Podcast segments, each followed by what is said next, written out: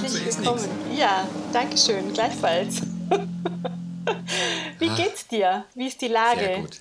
Sehr ja, gut? Sehr gut. Ich, ich höre dein Klicken, das gefällt mir. Mhm, wunderbar. Ähm, ja, und ich höre mich selber nicht mehr. Das ist äh, auch ein guter Vorteil. Ja, jedes Mal andere technische Besonderheiten. Ne? Also immer wieder was Neues.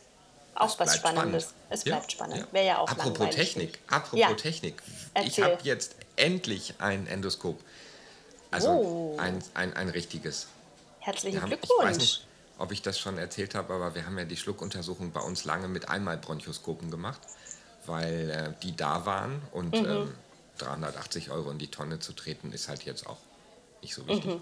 Mhm. Mhm. Ähm, aber das war schon auch cool, aber die sind vom Handling halt schon echt nervig gewesen. Und okay. jetzt haben wir echte Endoskope bekommen. Das Sehr schön. Ja. Es ist einfach großartig, wenn man dann auch funktionierendes und gutes Arbeitsmaterial hat. Ne? Das einfach, ja, macht einfach nochmal viel aus. Endlich Tonaufnahmen bei Schluckuntersuchungen ja. und nicht immer irgendwie so ein Ach, Handy ja. nebenher mit herlaufen lassen, mhm. um Ton aufzunehmen. Ah. Mhm. Ach, endlich was Schönes. Ja. Wunderbar. Das freut mich. Sehr schön. Das könnte man ja so zur, zur Routine machen, dass man irgendwie mit guten Nachrichten irgendwie startet immer, ne? Ja, ja. ja das genau. wird ein genau. bisschen schwierig, halt wirklich einmal im Monat eine gute Nachricht aus der Dysphagiologie zu finden.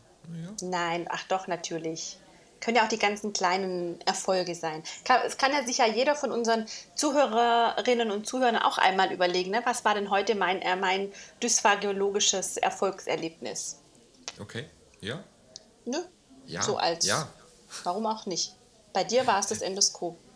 Ja, könnte ja auch sowas sein wie, ähm, ah, heute habe ich eine Pflegekraft, die schon seit 20 Jahren irgendwas anderes macht, davon überzeugt, dass Dysphagie ein wichtiges Thema ist. Boah, aber das wäre ja schon ein Riesenerfolg. Also das wäre ja, also quasi, das wäre ja schon ein Riesenerfolg. Also ja, das ist ja immer ein Erfolg, ne?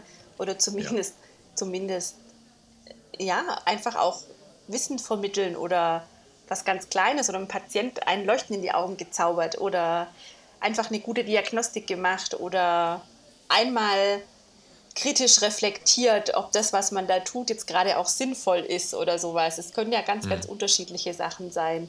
Ein nettes Gespräch mit einem Kollegen gehabt oder keine Ahnung. Ich glaube, wir machen so viele guten Sachen und ganz oft wird es aber auch von den Herausforderungen so überschattet und man konzentriert sich dann immer sehr schnell auf die Herausforderungen und was vielleicht dann auch nicht optimal gelaufen ist und was vielleicht noch schwierig war und so und vergisst ja. darüber einfach ganz oft diese vielen, vielen kleinen und großen Momente, wo man eigentlich wirklich gute Erfolge erzielt hat und sich auf das konzentriert hat, was man eben kann und weiß und ja.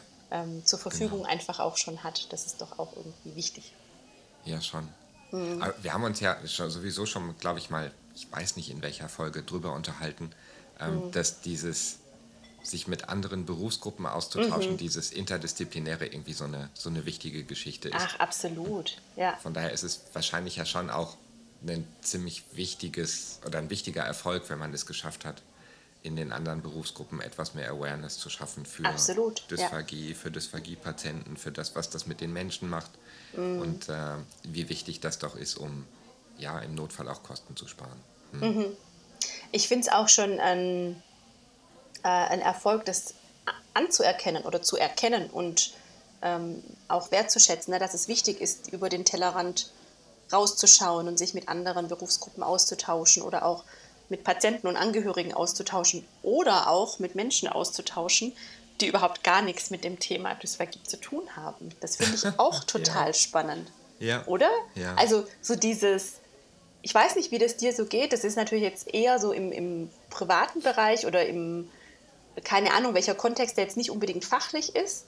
Und wenn man ja. dann, ist ja dann oft auch so diese Frage, und was machst du so? Kann man sich ja nochmal überlegen, ob das, also, naja, ob das, ja. nee, ob das in so eine Konversation, in welchem Setting auch immer dazugehört, aber trotz alledem kommt es ja dann oft auch ähm, immer wieder mal auf dieses Thema und wenn man dann so ein bisschen erzählt, was man denn so macht und tut, dann, dann ist es immer so, also ganz oft kriege ich dann diese Reaktion, oh, das habe ich ja noch nie gehört. Sowas gibt's. Mhm. Also so, so ein ganz, ganz großes Erstaunen und wo man wirklich merkt, dass sich Menschen, die keine, also keine Schwierigkeiten haben damit, eigentlich nie mit diesem Thema auseinandersetzen, was ja auch richtig ja. und also wichtig ist, das ist ja gar nicht, das gar nicht die, gar nicht die Frage. Aber da frage ich mich dann so manchmal, müsste man in die Richtung auch mehr tun, um quasi da auch schon so eine, ja, so ein Bewusstsein zu schaffen, dass es im Prinzip einerseits sowas wie Schluckstörungen gibt oder welchen, welche Funktion das Schlucken eigentlich, das heißt viel mehr wie nur Schlucken, das ist ja, Essen ist ja viel mehr als nur Schlucken, aber mhm. ähm, was, was, das ein, was das mit einem machen kann oder eben auch nicht machen kann und dass es aber auch sowas gibt wie Schlucktherapeuten, also die mhm. sich dann im Fall der Fälle eben auch mit den Patienten beschäftigen können. Weil wenn man sich dann so ein bisschen drüber unterhält, dann kommt ganz oft auch die, ah ja, stimmt. Ja, mein Opa war auch, hat er auch Schwierigkeiten gehabt nach dem Schlaganfall oder keine Ahnung, die Tante, die dann irgendwie doch einen, einen Kopfhalstumor hatte oder was auch. Also kommen ganz oft ja. so, aber da habe ich mir noch nie Gedanken drüber gemacht, woran das liegen könnte oder dass man da auch hätte was tun können, sozusagen. Ja. Ja, oder mhm. warum es im Pflegeheim ständig Kartoffelpüree mit Spinat gibt. Ähm, mhm. ja, ja. ja. Also äh, meine Erfahrung aktuell ist eher, oder äh, schon etwas länger, dass ähm, wenn, wenn ich auf irgendwelchen ähm, Veranstaltungen oder wenn ich im, im Freundeskreis halt erzähle, dass ich ein Schlucktherapeut bin, ähm, dann gibt es erstmal ein bisschen verhaltenes Lachen. Mhm. Aber ähm, dann irgendwie so im Laufe der Zeit oder wenn die Gespräche dann tatsächlich auch mal wieder so ein bisschen in eine sinnvolle Bahn kommen, ähm, dann ist es auch so, dass die meisten irgendwie, ja, ja schon, klar, gibt Physiotherapeuten, die kümmern sich darum, dass du nicht umfällst oder dass du wieder kräftiger wirst. Mhm. Warum sollte das beim Schlucken? Ja. Aber das dauert ein kleines bisschen, ähm, bis so dieses bis, bis das Gefühl bei den anderen da ist, dass das eine relevante Geschichte ist. Das, also ich glaube, mhm. dadurch, dass man das so oft macht und dass das auch ja in, in weiten Teilen was Automatisiertes ist, wie atmen oder nicht umfallen, ähm, hat man wenig, ja. We, wenig Gefühl dafür, wenn man da jetzt nicht gerade auf die Idee kommt. Na klar, ich bin, also ich meine, wir beschäftigen uns ja jetzt auch nicht mit sämtlichen Körperfunktionen und ähm, Körperstrukturen, die einfach funktionieren. Genau. Also das ja. wäre ja auch wirklich sehr, sehr anstrengend, wenn man sich da jeder, jedem Prozess irgendwie bewusst wäre. Und es gibt ja für jede Funktion ja. irgendwie Experten, die sich genau damit sehr, sehr gut auskennen. Ja, ja absolut, na klar. Aber es ist dann schon auch spannend, wenn es dann halt, ja, also ich habe dann mal so eine Erkältung gehabt oder irgendwie, ähm, da war das Schlucken schon auch echt schwierig, so, wo man dann merkt, ja, ne, das ist schon auch ein Thema, also das ist so lang also un, nicht uninteressant, aber einfach nicht bewusst, bis zu dem Moment, wo es eben dann nicht, nicht mehr genau. funktioniert. Genau. So. Ja. Und, ähm, und da frage ich mich dann manchmal schon, würde es uns helfen, würde es unserer Profession helfen? Und also ich weiß es nicht, ich habe da keine Antwort drauf, wenn mehr Menschen schon auch ein größeres Bewusstsein hätten und schon auch mit so einer gewissen ja, das ist immer, ich meine damit jetzt nicht Vorkenntnis, aber mit so einer gezielten, mit so einem gezielten, mit so einer gezielten Fragestellung vielleicht dann auch in eine Therapie kommen würden, wenn dann irgendwie mal der Bedarf dran wäre. Und dass es im Prinzip auch uns ein Stück weit hm, noch mehr nicht zwingen, aber fordern würde, wirklich gute evidenzbasierte Diagnostik und Therapie auch anzubieten. Hm glaube sogar noch einen Schritt weiter. Es gibt ja diesen, ähm, diesen Dysphagia Awareness Month irgendwie ja. oder immer mal wieder so Awareness-Wochen, wo es darum ja. geht, dass das Schlucken oder ähm, andere Bereiche auch, aber auch das Schlucken mehr so in mhm. den Vordergrund zu ziehen und schon nicht Zielgruppe nur Therapeutinnen und Therapeuten und Patientinnen und Patienten, mhm. sondern Zielgruppe schon alle acht Jeder. Milliarden Menschen. Ähm, einmal, weil es ja durchaus auch Erkrankungen gibt, bei denen die Dysphagie die erste ähm, das erste ja. Symptom ist. Also jetzt Myasthenia gravis zum Beispiel in manchen Formen hat ja. die Dysphagie als erstes Symptom. Ja. Ähm, und wenn die Awareness dafür in der Bevölkerung etwas größer wäre, glaube ich, kämen die Leute auch schneller zu einer Diagnostik mhm. ähm, und würden dann nicht so einen in der Regel ja langen Leidensweg beschreiten müssen, sondern hätten schneller kompetente mhm. Hilfe. Ähm, aber die Frage ist dann manchmal, wie bringt man die Dysphagie so in die Bevölkerung, dass äh, mhm. ja. Ja, das ist schon eine Herausforderung, weil äh, wenn man kein Problem hat mit was, dann möchte man sich ja auch nicht intensiv mit einer Störung beschäftigen, die einen genau. nicht so sehr betrifft. Ne? Ja. Das ist schon eine Herausforderung. Ähm, aber trotz alledem glaube ich, dass uns das wirklich gut tun könnte. Also so diese, ja, einfach auch was, was, was berufsstrukturelle Dinge vielleicht auch angeht. Mhm. Ähm, einfach um diese Relevanz auch nochmal in den Vordergrund zu stellen, ne? von dem, mhm. von dem, nicht nur von unserem Berufsbild der Sprachtherapeuten, weil es ist ja einfach ein absolut interprofessionelles Behandlungsfeld, wo ja nicht nur Logopädinnen, Logopäden, Sprachtherapeuten und so involviert sind, sondern ja wirklich ganz, ganz unterschiedliche Professionen. Und das wird mir tatsächlich schon auch immer, ja, ich will nicht sagen immer mehr bewusst, ähm, weil mir das ja schon sehr, sehr lange bewusst ist, schon auch aus meiner klinischen Zeit, aber jetzt gerade auch, wenn ich mich mit Kollegen aus anderen Fachbereichen ähm, viel austausche, aus der Ernährungstherapie zum Beispiel oder Dental Hygienist zum Beispiel, wo man wirklich merkt, dieses Thema wird da schon auch mal in dem Studium, in der Ausbildung schon auch angerissen und erwähnt, aber eben nicht mit der Prägnanz, was es vielleicht ja, was vielleicht nötig oder äh, wichtig wäre. Mhm. Und das ist schon auch total spannend, wenn man, wenn man quasi schon so ein Grundbewusstsein, wenn man das Grundbewusstsein stärken könnte, dass es dann vielleicht auf anderen Ebenen als als Folgeeffekt Dinge erleichtern würde. Also das, damit meine ich jetzt nichts, nicht, dass man, äh, wenn man mit dem Nachbarn jetzt einmal über das Thema spricht, dass sich die komplette ähm, Versorgungssituation verbessert oder so. Ne? Also das hat natürlich nochmal ganz, ganz andere Dimensionen. Aber ich glaube schon auch, wenn man so im Kleinen ganz viele Impulse setzt, dass das schon auch nachhaltig was verändern kann.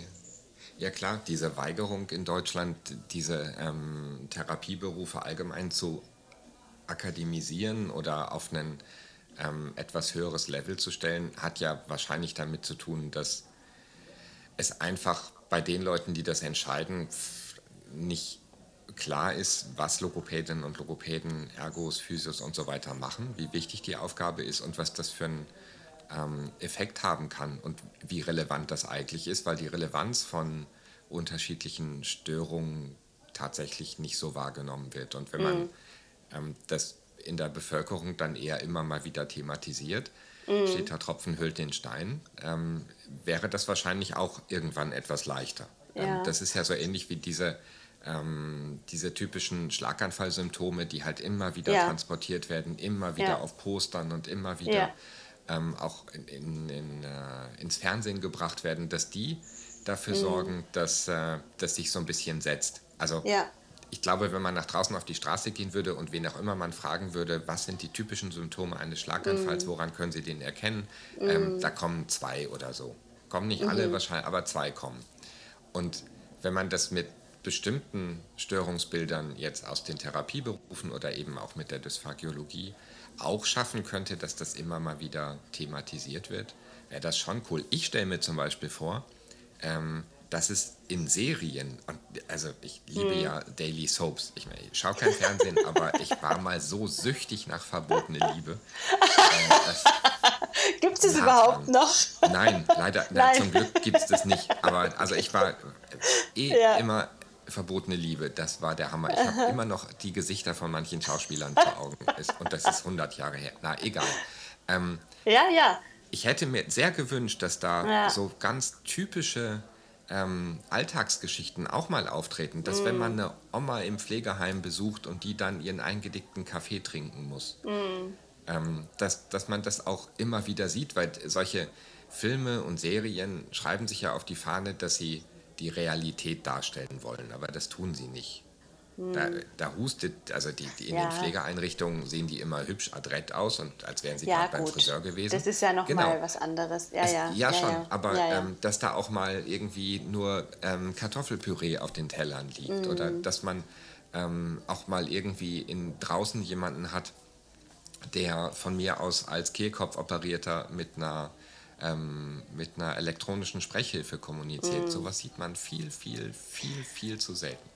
Ja, dass es halt so ein Stück weit auch eine Normalität kriegt ne? und dass man im Prinzip ja. diese, diese Teilhabe an der Gesellschaft einfach auch, ähm, dass die Hemmschwelle auch nicht so groß ist. Ne? Also so diese, das ist ja, das ist ja schon auch was, was, also interessiert mich ja schon auch lang, ne? so dieses, klar, diesen, diese technische Aspekte des Schluckens und, und der Schlucktherapie, aber eben auch dieses ganze partizipatorische drüber hinaus. Genau. Also deswegen haben wir ja auch da diese Initiative mit dieser barrierenfreie Speisekarte gestartet. Ne? Also wirklich ja. auch Restaurants ähm, mit zu motivieren oder eben ja, beginnend jetzt da Projekte auch an den Start zu bringen, ähm, wie man eben Speisekarten so gestalten kann, dass die Hemmschwelle auch nicht so groß ist für Menschen mit, mit Schluckstörungen in, ja ein schluck- oder dysphaghiefreundliches Restaurant zu gehen, und, zum Beispiel. Und, und bei, de, bei, der Frage ja. ähm, des barrierefrei müssen Restaurants schon länger sein, also rollstuhlgerecht meint das ja, eigentlich. Ja, nur. ja,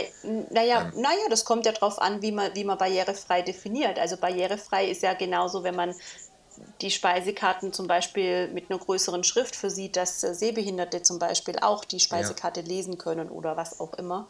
Genau, aber ich meine, genau, gerade im Restaurant. Sowas fehlt halt. Bietet ja. sich ja total an, ne, dass man da auch die Dysphagie mit, mit bespielt, irgendwie als mögliche Zielgruppe, gerade wenn Essen so im Fokus steht und der Genuss vor allem so im Fokus Eben. steht.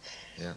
Und, ähm, und Essen und Trinken ja. stehen ja quasi immer im Fokus. Ich meine, ich werde mm. ja auch nicht müde zu sagen, dass es keine Familienparty gibt ohne Essen und Trinken. Selbst mm. die traurigste Beerdigung hat irgendwie Kaffee und äh. Beerdigungskuchen. Ich weiß gar nicht, mm. wie so ein Beerdigungskuchen eigentlich heißt, aber es geht immer irgendwie um Essen und um Trinken. Mm. Und äh, so, per se dann mal so und so viel Prozent der Bevölkerung jetzt auszuschließen. Ähm, ich meine, natürlich, das sehe ich bei meinen Dysphagie-Patientinnen und Patienten ganz oft, die essen auch nicht mehr in der Öffentlichkeit. Ganz viele von denen sagen, ähm, dass, Absolut. dass sie von sich aus schon auch nicht mehr, sich keinen Kaffee bei Starbucks mehr holen, weil sie bei jedem dritten Schluck husten müssen oder es so ja. komisch aussieht, wenn sie den Becher aufmachen und ihr Pulver einrühren. Ähm, die, die essen nicht mehr in der Öffentlichkeit im Restaurant, weil sie sich schämen und genieren. Ähm, Tats ja, wir haben da tatsächlich. Mhm. leichter wäre, wenn sie, was, oder ich schätze, ich bin mir sicher, dass es leichter wäre, wenn sie angepasste Kost hätten. Wenn sie die Möglichkeit hätten, auch dann Sachen zu bestellen, die sie eben leichter schlucken mhm. können. Oder zumindest im Prinzip wissen, dass sie willkommen sind auch in einem Restaurant, ne? auch wenn sie ja. husten müssen oder eine bestimmte ja. Technik anwenden. Genau. Ähm, und wir haben tatsächlich, oder eine Studierende hat eine Umfrage gemacht im Rahmen ihrer Bachelorarbeit letztes Jahr, wo sie genau Patienten befragt hat, was sind denn, also zum einen sind die Restaurantbesuche weniger geworden und warum? Ja. Und das war genau der Punkt. Also natürlich waren das viele ähm, Kopf-Hals-Tumor-Patienten, weil in der mhm. Regel die Patienten einfach mobil sind und relativ schnell oder je nach Verlauf natürlich doch, aus, doch durchaus in einem vermeintlich normalen Leben irgendwie ähm, wieder ankommen. Und man sieht es eben von außen oft einfach nicht, dass da so eine ja. Beeinträchtigung vorhanden ist, wenn sie mobil sind und zu Fuß gehen und so weiter, vielleicht auch noch sprechen können, je nach, je nach Behandlung und je nach, ähm, je nach Tumorart oder was auch immer. Und, und das war genau der Punkt. Ich gehe nicht ins Restaurant. Bei ganz vielen von diesen Befragten ähm, eben diese Scham als ein Punkt und dieses Nichtwissen, was man vielleicht bestellen kann, ähm, was mhm. dann da vielleicht noch an, an, an Deko oder an was auch immer äh, mit vorhanden ist und so. Ja. Und, und da nochmal so diesen Fokus drauf zu legen, dieses Bewusstsein zu schaffen, auch um, um, diese, um diese ganze Population wieder so ein bisschen in die Mitte der Gesellschaft auch mit einzuladen. Hm. Die stehen, also ist ja, ja klar, da, das, da kann man natürlich ganz viele Erkrankungen und, und Störungen und so natürlich schon auch mit, ähm, mit anführen, aber für uns sind jetzt halt die Patienten mit Schluckstörungen die relevante Gruppe, weil eben Essen und Trinken so zentral ist im, ja. im Zusammensein. Und das finde ich schon auch ein Punkt, wo man überle also wo, wo man durchaus überlegen kann, also wir machen das Projekt auch weiter, ähm, weil ich glaube, dass wir da ganz viel ja, Lebensqualität durchaus auch schaffen können. Und das hat aber auch ganz viel mit Information zu tun, also dass ganz viele Patienten, also weder Patienten noch natürlich Restaurants sowieso noch nicht, aber auch Angehörige oft gar nicht wissen, dass es zum Beispiel sowas gibt wie hm, welche, wie kann ich denn Koststufen irgendwie einteilen oder mhm. also was, wie, woher soll ich denn wissen, welche Konsistenz ich denn jetzt in einem Restaurant ähm, bestellen kann zum Beispiel. Ja. Also wo man schon auch merkt, wenn die dann aus der, aus der Klinik, aus der Reha, wie auch immer, dann entlassen werden, dass da ganz oft auch so Information einfach auch fehlt, was die Schluckstörung angeht. Und da gibt es so verschiedene Ansatzpunkte, wo man irgendwie auch versuchen kann, ähm, die Patienten, die Angehörigen zu unterstützen und so. Das, also das finde ich ein super spannendes Thema. Ja. Ja, und da bin ich eben schon auch immer wieder am Überlegen, gerade jetzt auch eben im Kontakt mit Menschen, die so überhaupt gar nichts in dem Gesundheitsbereich irgendwie zu tun haben. Wie kann man, wie kann man so grundsätzlich einfach dieses Thema ja, bewusster machen? Also jetzt gar nicht dahingehend, dass man irgendwie permanent nur über Störungen und Komplikationen spricht. Das meine ich damit gar nicht unbedingt. Aber ich meine, dieses Bewusstsein erstmal für, was macht denn Essen mit einem und welchen Stellenwert hat es denn überhaupt und so weiter. Also wir beschäftigen uns so viel mit, was gegessen wird, mit diesen ganzen Empfehlungen, die es da auch ja. gibt. Ne? Aber ich meine, die Zahl der Patienten in Deutschland ist halt echt nicht zu verachten die da doch aus, durchaus betroffen sind. Und also ich finde das ein super spannendes Thema. Ja. Hm. Ja, was wäre denn sowas, Aber, wo du. Ja, sag du, sag du. Ja, ja, genau. Was, was würdest du denn als Idee haben? Oder mhm. wie versuchst du das im Alltag? ähm, mm. im Freundeskreis, Bekanntenkreis, Kollegenkreis. Na, den Kollegenkreis kann man mal rausnehmen. Mm. Aber so im Bekanntenkreis. Naja, also Kollegenkreis, so bedingt kann man es rausnehmen, weil wenn ich mir jetzt meine Kollegen aus den anderen, aus den anderen äh, Studiengängen zum Beispiel anschaue, ähm, wo die Studiengänge jetzt nicht unbedingt Logopädie heißen, sondern irgendwie anders, mhm. die wissen zwar in der Regel schon auch irgendwie, dass es sowas gibt, aber so genauere Infos haben sie halt oft dann auch nicht. Also jetzt, was weiß ich, im Bereich Medizinpädagogik oder keine Ahnung, was es da für ganz mhm. viele Studiengänge gibt. Das ist ja auch egal erstmal. Ähm, aber ansonsten bin ich tatsächlich gerade schon auch dran, da sehr meine Komfortzone zu verlassen tatsächlich okay. und über so, ja, über so ein Versuchen über verschiedene Bühnen oder verschiedene Formate bewusst ein fachfremdes Publikum über das Thema zu informieren. Mhm. Also cool. über, also ja, mal gucken. ja. Ich, also, fände es ja auch ja. spannend, irgendwie von unseren Zuhörerinnen und Zuhörern vielleicht ein bisschen Input zu kriegen. Ähm, also ich komme halt auch manchmal an meine Grenzen. Also mhm. natürlich so im Freundeskreis wissen das jetzt mittlerweile alle, da ist jetzt mhm. keine große Überraschung mehr und da ist das Thema Dysphagie tatsächlich auch immer mal wieder ähm, Diskussionsgrundlage. Mhm. Aber ähm, ich sehe das manchmal bei den Studentinnen und Studenten, dass sie, wenn wir dann so über ganz alltägliche Dinge des Essens und Trinkens sprechen, mhm. ähm, da mehr Lücken haben als jetzt in der Dysphagiologie selber. Also die können mir sagen, wie lange die pharyngeale Phase dauert und ähm, wovon abhängig ist es, wie lange ähm, das Ganze oral verarbeitet wird und ähm, die können mir genau erklären, wie der Kehlkopf ähm, funktioniert. Aber was das für einen Einschnitt in Sachen Lebensqualität und so mm. bedeutet, wenn man jetzt eine Dysphagie hat, hm, mm. da wird schon ein bisschen enger. Ähm, und ich weiß halt auch immer nicht, was ich, ich denen dann sagen soll. Ja, aber ich glaube, das ist ja auch für jeden Patienten unterschiedlich. Also ich glaube nie, also für jeden Menschen spielt ja, glaube ich, auch Essen und Trinken eine andere Rolle.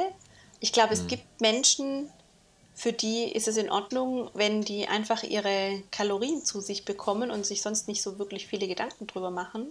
Und es mhm. gibt aber am anderen Ende des Spektrums die Patienten, deren Lebensinhalt darin besteht, Essen zuzubereiten und, und sich damit wirklich intensiv auseinanderzusetzen. Und ich glaube, dass das ja. durchaus äh, ganz unterschiedlich sein kann. Aber genau das anzuerkennen, ne, dass es da diese unterschiedlichen ähm, Ansichten gibt. Und da beschäftigen wir uns, glaube ich, auch als Profession echt so wenig damit.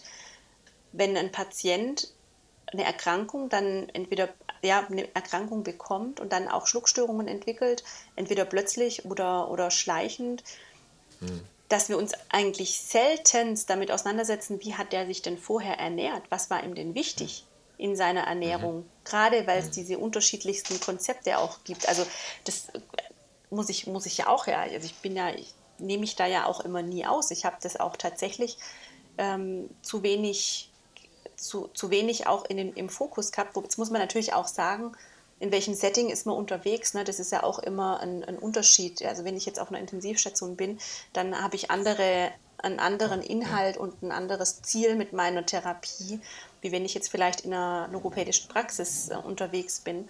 Aber dass man da auch einfach diesen, dieses Thema Essen und Ernährung also so ein bisschen weiter fasst als wirklich nur dieses diesen Schluckakt und dieses Funktion, ja. dieses technische des Schluckens. Das muss ja natürlich Grundlage sein, weil ohne das geht es eben nicht. Aber es ist halt irgendwie auch nicht alles. Ja, ja, ja. So. Und es ist total spannend, weil ich mich ja gerade auch auf so einen ähm, Talk vorbereite und mich viel mit diesem Thema auseinandersetze. Welche Bedeutung hat denn Essen für, für, ja. für einen Menschen? Also wenn es dann um Erinnerungen geht, wenn es um Emotionen geht beim Essen. Und wir haben das ja auch schon häufig in diese negative Richtung auch besprochen. Ne? Was, also welchen Einfluss hat jetzt zum Beispiel Andickung oder purierte Kost oder so ein Kliniksetting mhm. oder was auch immer ähm, auf die Patienten. Aber das auch in diese positive Richtung zu denken und das einfach so mit, mit, mit einzubeziehen in dieses mhm. Clinical Reasoning und in diese Entscheidungsfindung und in dieses was möchte ich denn mit dem Patient erreichen, beziehungsweise was möchte denn der Patient erreichen und wie kann ich ihn da am besten unterstützen. Ja. Und, und dieses, dieses, diesen, ich glaube, wir können da viel mehr unseren Blick noch weiten und dieses Thema Ernähr also Ernährung, Essen auch in die Therapie mit, mit einbringen, um da wirklich mhm. Genussmomente zu schaffen für die Patienten ja. auch. Und nicht nur dieses ganz reine Techniktraining, sage ich jetzt mal. Ja. Was ja auch wichtig, also das meine ich damit auch gar ja, nicht. Ja, klar. Aber das ist total spannend, weil ich ja gerade versuche, genau das zu transportieren und ich meine, was und mir überlegen muss, ne, was interessiert denn jemand, der keine Schluckstörungen hat, der vielleicht auch sich noch nie damit auseinandergesetzt hat, der vielleicht auch keinen Bezug dazu hat, keine Angehörigen. Was nimmt der mit von so einem Impuls, wenn es um das Thema Essen und Schlucken geht.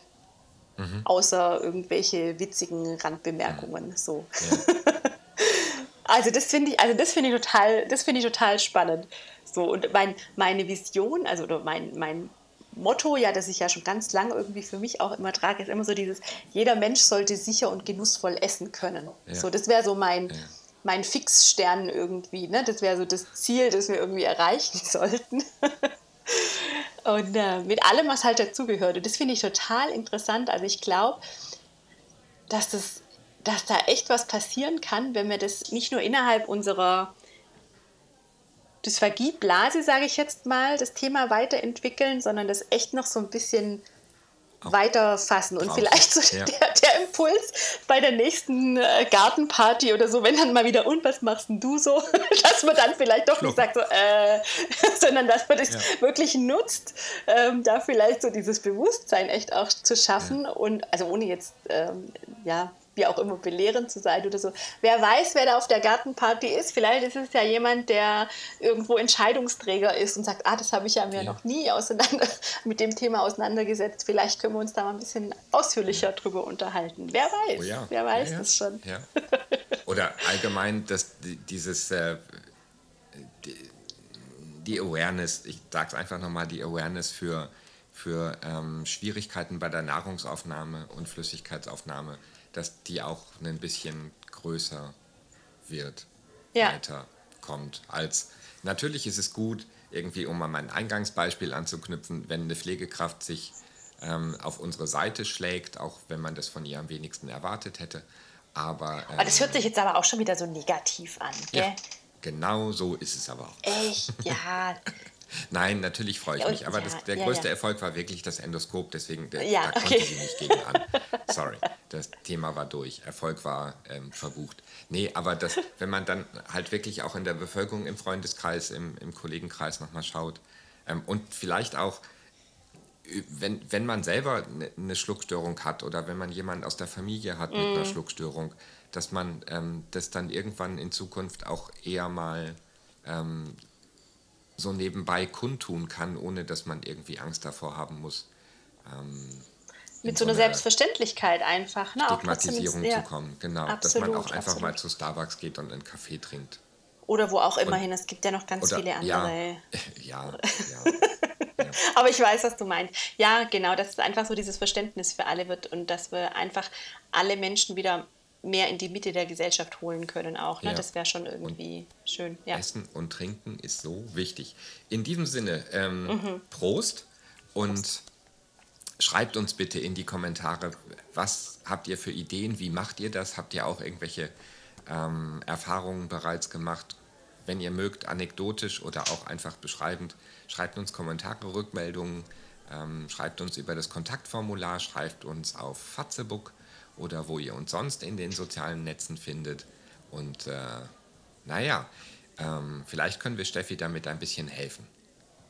Ne, wir, wir helfen den Patienten.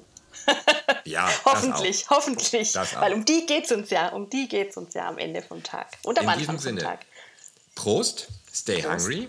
Stay tuned. Vielen Dank fürs Zuhören Ciao. und vielen Dank an dich, Alex. Ciao. Ciao.